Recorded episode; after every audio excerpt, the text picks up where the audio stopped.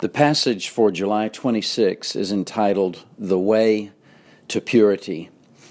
In Matthew chapter 15, Jesus has been accused by the Pharisees of breaking the Jewish food laws. And they said to him, Why do your disciples break the tradition of the elders? For they do not wash their hands when they eat. We see that Jesus' response is very clear and direct. It is not what goes into the mouth that defiles a person, but what comes out of the mouth. This defiles a person.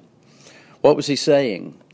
He was saying that the mouth is a barometer, it merely measures the condition of my heart. It really just reveals what is happening inside. For example, if I am angry, I speak murderous words, hateful words.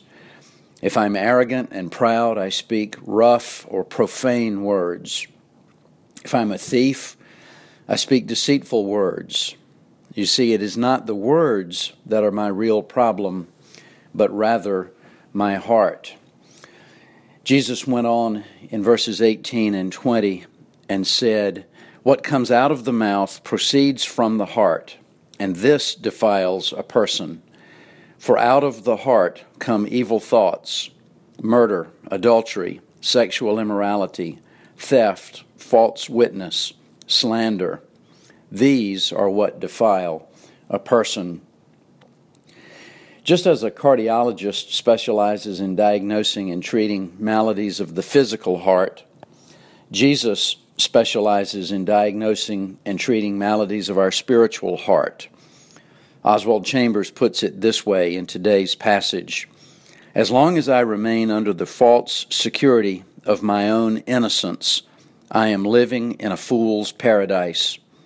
But when I am open and completely exposed before God, I find that Jesus Christ is right in his diagnosis of me.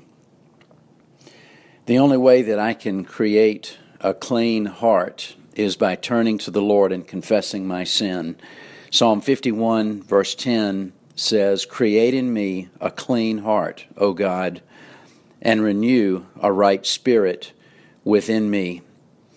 Turning to Him for forgiveness, turning to Him for grace, is the only way to purity.